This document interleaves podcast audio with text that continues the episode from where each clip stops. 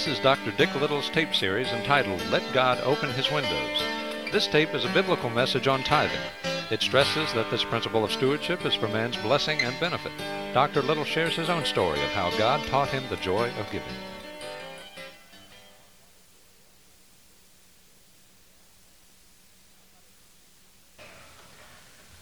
Somebody once counted all the promises in God's Word, and they came up with a little under 7,500 different promises that God makes you in His Word. Today I'm going to talk about one of them, but it's one that can open the windows of blessing in your life. You see, we got to learn we have an abundant God. We don't have a chintzy God. And I'm going to brag about God today because I believe He's worth bragging about. And He comes through. Maybe you heard about the little children in the daycare center, and they were bragging one day, and one of them said, My brother takes horseback riding. And the other one said, My sister takes gymnastics. And the smallest one, not to be outdone, he said, My sister takes antibiotics. we need to get our bragging straight, but we need to brag about the Lord. Stephen Covey, the uh, time management guru, he said the main thing is to keep the main thing the main thing. And what is the main thing? The main thing is what Jesus said in the Sermon on the Mount Seek ye first, first, the kingdom of God. Not number one not your security, not your retirement, but not even your family. Seek ye first the kingdom of God and his righteousness, and all these things shall be added unto you. I saw a bumper sticker on a truck one time, and it said, If God is your co pilot, change seats. I like that. I spoke last week on God being first. He is first, and the amazing truth, He's first for your benefit. Because if He's first in your life, it's going to benefit you. And most of us need help. I heard about uh, his name is Doug Sanders, and he's a former golf professional. I don't know about his financial state, but he was talking to one of his friends, and he said, You know, I've earnestly tried to work out my finances the best way I can. And my aim is to run out of my money and out of my life at the same time. I hope my money runs out when I die. And he said, I'm in terrific shape if I die next Thursday. Well, um, I hope you're better off than that, but um, you see, God says He's going to bless us. In Psalm 1, it says, How blessed is the man who does not walk in the counsel of the wicked. You see, this is the reason for the law. The reason for, law, for God's law is not so you won't have any fun. It's not so you'll miss something. It's so you can gear yourself in to God's economy and God's direction where you can have the full life. Blessed is the man who does not walk in the counsel of the wicked, nor stand in the path of sinners, nor sit in the seat of the scoffers, but his delight is in the law of the Lord. His delight is in the law. Why? And in his law he meditates day and night. Why? I'll tell you why. And the psalmist tells you why. And he will be like a tree firmly planted. Doesn't plant himself firmly planted by the streams of water, which yields its fruit in its season, its leaf does not wither, and in whatsoever he does, he prospers. That's the reason that he meditates on the law.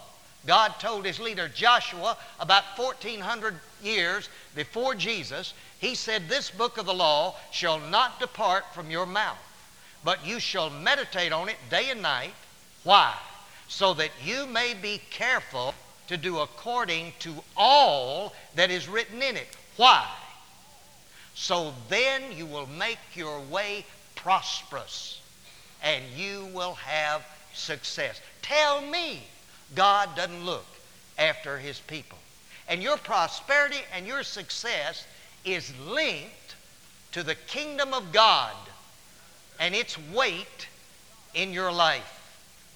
And you see, we're a little short on that today in the church. George Barna, who is a church researcher, he says that apart from regular church attendance, there is little difference noticeable today between Christians and the rest of society.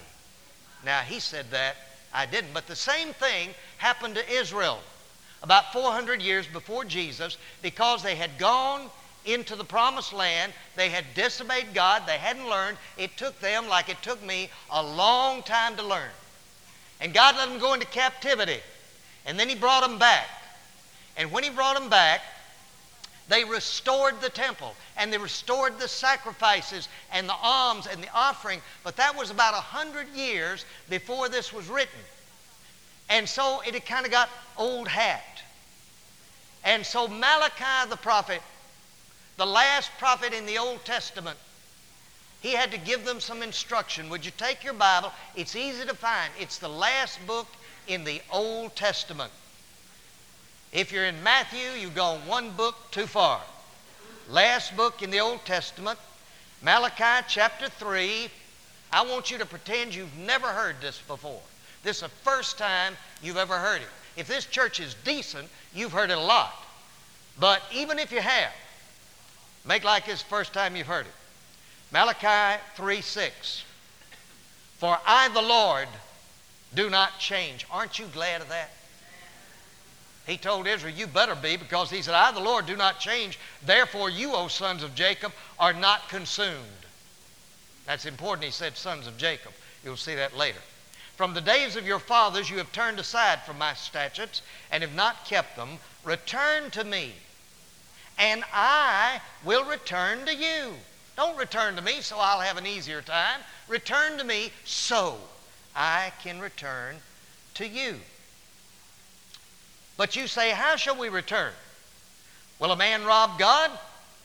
Yet you are robbing me. But you say, Have we robbed thee?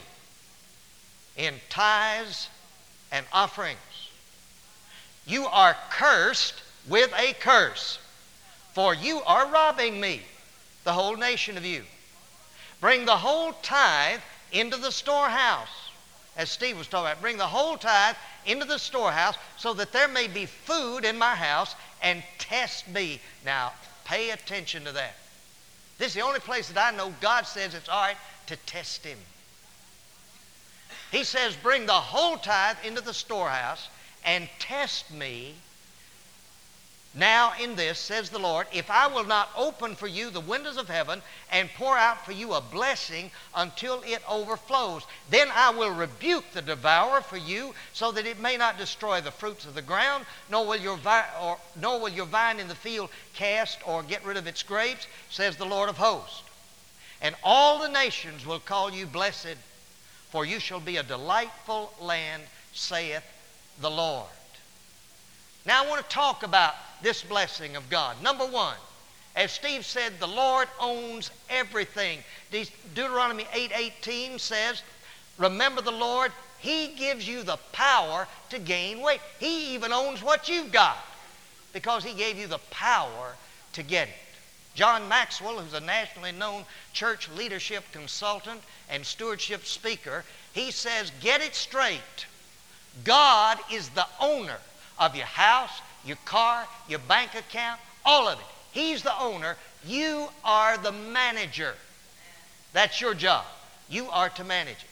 Second of all, the Bible teaches God's part comes first. Remember Cain and Abel? Abel gave of the first. He took the best and gave it. And Cain gave what he could afford. He did not give the best. And God opens His book by saying, I don't want your leftover stuff. I don't want your refrigerator for the church kitchen that's 20 years old. I don't want your clock for the foyer that d- doesn't run. I want the first fruits. And when I get the first fruits, then I will bless you. Also, the Bible says that this is not optional. Malachi says, bring the full tithe into the storehouse. That was not a request. Hebrews 7 9 says that Abraham and Levi paid tithes. Now, notice the word there. You don't give the tithe because that's not yours to give, that's God's. You pay the tithe. There's a difference in that. Also in Leviticus 27 30, it says, The tithe is the Lord's. All the tithe of the land, of the seed or of the land or of the fruit of the tree is the Lord's, and it is holy to the Lord. Also, we're to bring it into the storehouse. In Deuteronomy 14 22, it describes the storehouse. It says the storehouse is where the presence of the Lord is and where He chooses to establish His name. It's where the presence of the Lord is and where He chooses to establish His name. And if you either belong to KPC or you regularly come here and you get your feeding here primarily, then this is the part of the kingdom where your tithe is to be brought because it's to be brought into the place of God's store, storehouse. And I'm so glad that I'm not your full time preacher and I can say that because uh, otherwise, I hope you don't think that's self serving. But you see, when you take your tithe, let me say, you say, okay, now I'm going to give 10% to the Lord. Really am. But I got an Aunt Minnie who's real sick. She doesn't have any money. Or I've got an Uncle John. Or, or I know that Billy Graham needs some money. CBN needs some money. And all these places. So, Lord, I'm going to give part of my tithe to KPC. I'm going to give part of it here, there, and. Where do you get off doing that? Where do you get off doing that? That's not yours. Suppose I went to you and I said, You know what I want you to do with your tithe? I want you to give part of it to my Aunt Minnie. She's having a hard time. You'd say, Get out of here. That's not for you to determine. The tithe is the Lord's. We don't give the tithe, we pay the tithe. And we elect leaders of this church. And if we elect them, and if you come here regularly or you're a member, you're saying you like this place and what to do, then trust them. They can take care of the Lord's money. And even if they don't, and even if they don't do it like you think maybe they ought to, still God will bless you. Because you're not acting like it's your money, you're acting like it's His. And God says if you don't do that, you'll rob Him. Now, isn't that ridiculous? We're going to rob God. How in the world are we going to rob God? God has it all. You can't rob God except in one way. Let me tell you how you rob God. You rob Him of the opportunity to bless you. That's how you rob God. When you don't treat the tithe like it's His, you treat it like it's yours, or you don't bring, bring it. It doesn't hurt Him, but it hurts Him because He can't bless you the way that He wants to bless you. I had an elder in my first church, and um, he came to me one day and he said, Preacher, I know you talk about the tithe and all that. And, but let me tell you, I'm doing the best I can. And I've decided that I can give 7%. I can't give 10%, but I'll give 7%. Now I said, All right, I didn't have a choice. But I didn't tell him it was all right for him to do it. I just said, Okay, I understand that. But no way did I encourage him. He had a son who got in a lot of problems. He got into drunk driving. He got in jail. And his father went and hired a lawyer. Now, this was some years ago. You don't get lawyers that cheap anymore. But he hired a lawyer. Now, he worked in the shipyard. He was, a, I think they call him a quarterman in the shipyard over in Newport News. And I knew what quarterman made in the shipyard. So I figured up what 10% of what he made would be, and I figured up what 7% of what he made would be. He hired that lawyer for his son. Lawyer cost him $200. What do you reckon the difference is between the tithe of a quarterman's salary in the shipyard at that time and the full tithe? Between 7% and 10%, it was $200. Beloved, we don't get away with it when we rob God. We may not give it, but I don't believe that we keep it. And you know what we do when we say, God, I'm not going to do what you say. I'm not going to bring the full tithe into the storehouse. Let me tell you what we're saying. We're saying, God, keep those windows shut. I won't do it your way. I'll take care of my finances. And God will say, okay, you do it. I am just so sorry you're robbing me of the blessing to open that window and bless you. Now, I want to give a word of caution here. And that is that um, we need to read what Paul said in 2 Corinthians 9 8. He said, And God is able to make all grace abound to you, so that in all things, at all times, having all you need, now notice not all you want, all you need, you will abound in every good work. Why do we have more than we need? We have more than we need so that we can abound in God's work. We have what we need, not to make us rich. God's not interested in making you rich unless He knows you know how to handle it. Unless He knows you're a channel. I believe He called some people to get rich for the kingdom of God. Because He knows the more they have, the more they will pour into the Lord's work. And the Bible says you get God's riches for liberality. And, and you, this is not a get rich quick scheme. I listened to some preachers. Heard about one in Florida that told people if they would tithe, God give them a hundredfold return. Hundredfold. You bring that tithe down here, we'll give you a hundredfold return. That talks about the hundredfold return. Doesn't say money.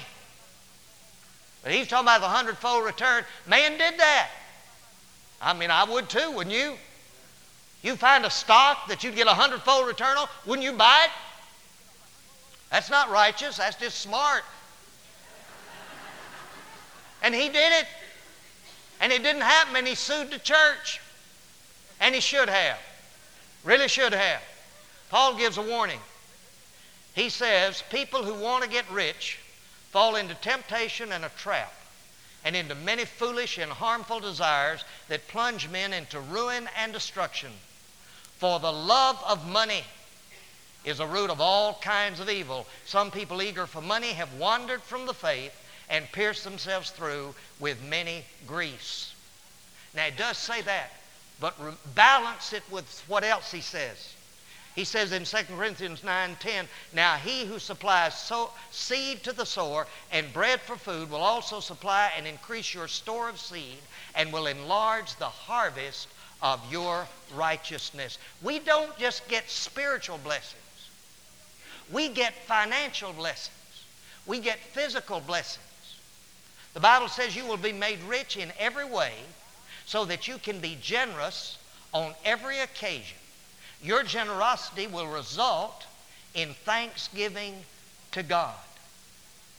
Now, I want to give you just a, a, little piece of logic. You can't give big unless you have big. Can you? You can't give my money. You can't give your daddy's money unless he gives it to you. The only way you can give big is to have big. Therefore, if God wants big givers, what's he got to do? He's got to give it to the givers. And somebody said, You give not as a debt, not as a debt you owe, but as a seed you sow. Now, why do you sow that seed? So you can have a Lexus? So you can have a $500,000 home? Is that all of that? Is that why you give? No, you give. So that you sow, you get more and you can give more to the kingdom. Some people give their lives you can give more out of your pocketbook. Tithing is not an Old Testament law superseded by the dispensation of grace. When did tithe begin? When did the tithe begin? It began in Genesis 14 when Abraham gave tithes to the priest Melchizedek, and that was before Moses and that was before the law.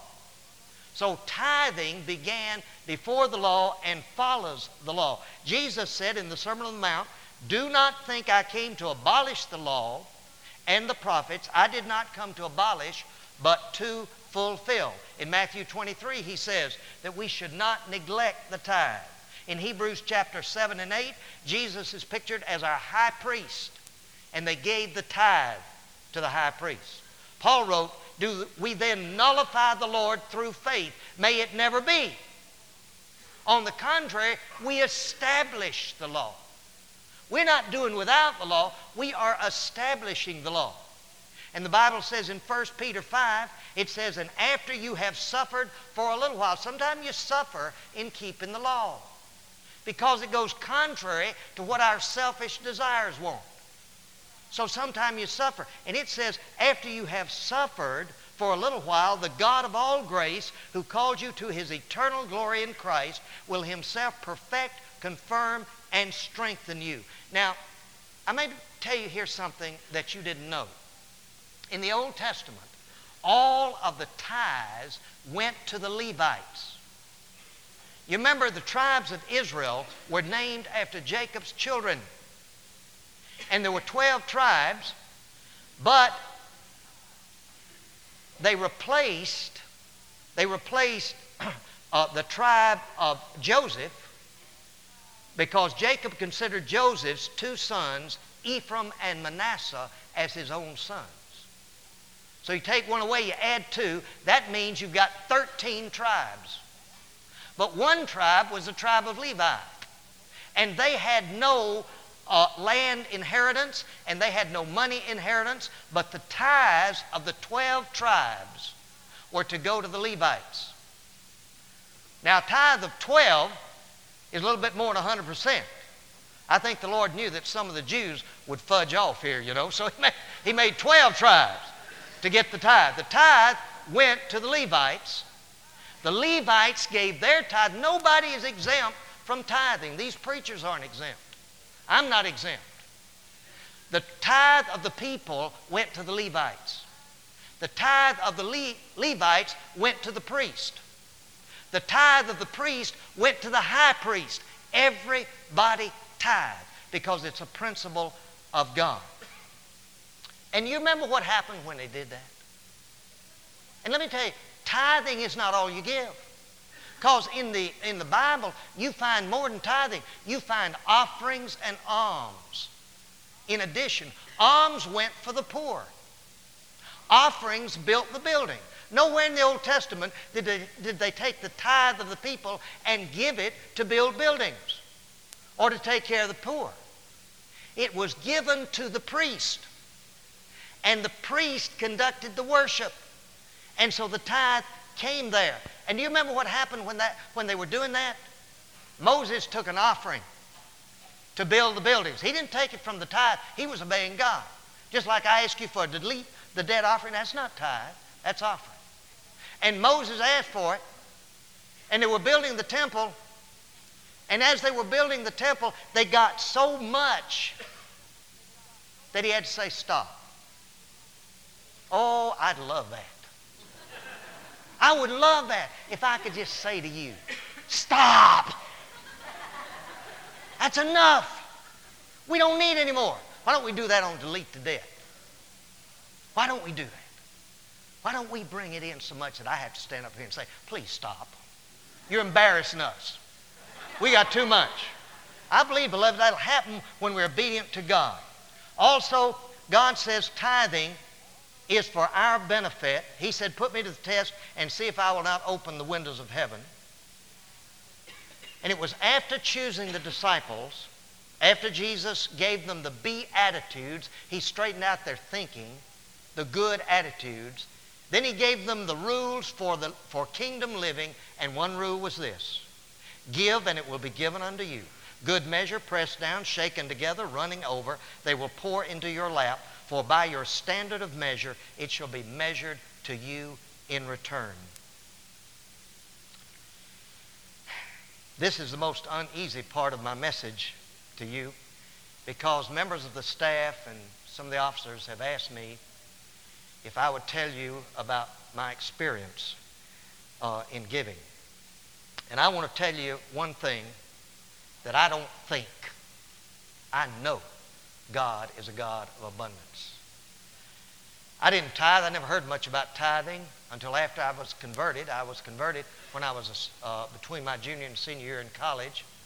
And uh, not long after that, I went into the ministry. And that was the first time I tithed. And the reason I tithe, you know why I tithe? Because I was a preacher. And I told other people to do it because I was scared if they didn't, I wouldn't get my salary. So I told them to tithe. And I had enough sense to know that I didn't want to walk around. I was afraid of the lightning if I told people to do, do something and I didn't do it. And so I tithed and I tithed for years and I wasn't blessed. Really. I had a struggle. I had a small church. I didn't make anything. Then I went into preaching evangelism in the Presbyterian church. Now, if you're in some other kind of ministries, you make a lot of money doing that. I didn't. I made a salary like a, like a missionary. And I got, in my early 40s, I got irritated. I said, God, I hear these people say they tithe, and you just bring money out of the walls. How come you're not doing that for me? I had, I had to buy clothes on credit. I had to get my car repaired on credit. Now, my wife is sitting right out there, and I've given her the privilege. If I tell you anything's not true, she'll stand up and correct it. So I can't mess around. I got to tell you the truth. She knows. And I got tired of it. And when I was in my early 40s, I began to get bitter. I didn't quit tithing, I was scared to quit that. But I was not at all a cheerful giver. And I went down to a little town in Florida called Frostproof. It was small, but it was rich. And I didn't know it, but the pastor that called me to preach in his church was independently wealthy. He had inherited a whole lot of money from his daddy. And he made the church pay him a salary. He gave it all to missions. And he made them give him a, made them give him a raise every year. he gave it to missions. He took me home one day and he said, Dick, he said, I know you tell us to give to your organization and your organization will meet your needs, which was kind of a lie because it wasn't, but I said that. But he said, I've got a check here, and I'm not led to give to your organization. I'm led to give it to you. Now, if you'll take it for yourself, I'll give it to you. If you won't, I'll tear it up.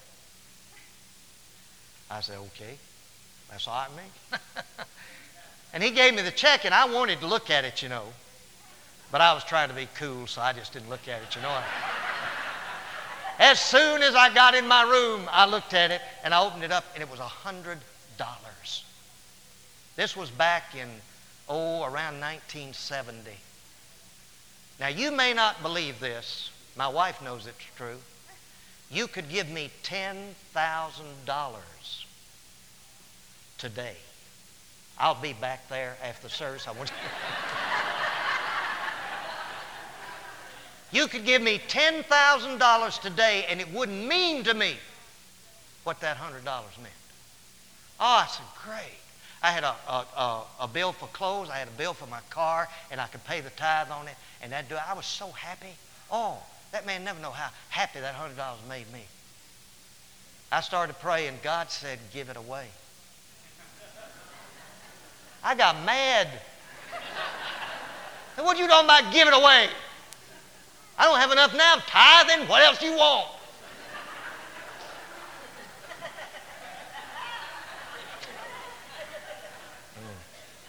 It's a wonder he's let me live. But anyway. anyway, I tried to ignore him. I don't have time to tell you the whole story, but suffice to say, I knew it was his will. So one day, I wrote two checks because that check was made out to me. I wrote two checks for $50, put them in the mail, and mailed them. That hurt. I didn't like it.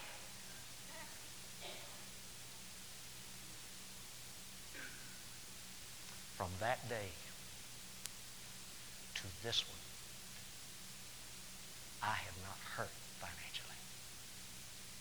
God opened the windows.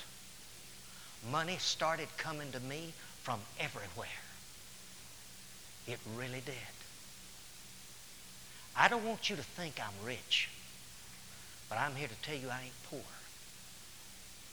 And neither will you be if you obey God. I don't know how he'll do it. But he's opened that window about five times in my life. The first one, I got a business idea. I was an evangelist. I had to make extra money just, just to, you know, just to make it. And I was sitting at my desk one day. God gave me a business idea. And I made some money with that business idea. And it changed our whole financial picture. I'm not talking about what you get from your salary. I'm not talking about what you get from your inheritance. I'm talking about what you get from God. Because He will open that window of heaven and pour you down a blessing. For more information on how to obtain other tapes of Dr. Little's messages or how to have him speak in your church, contact Dick Little's Ministries, 2539 Marymount Drive, Winston-Salem, North Carolina, 27106, or phone area code 336 765 2335.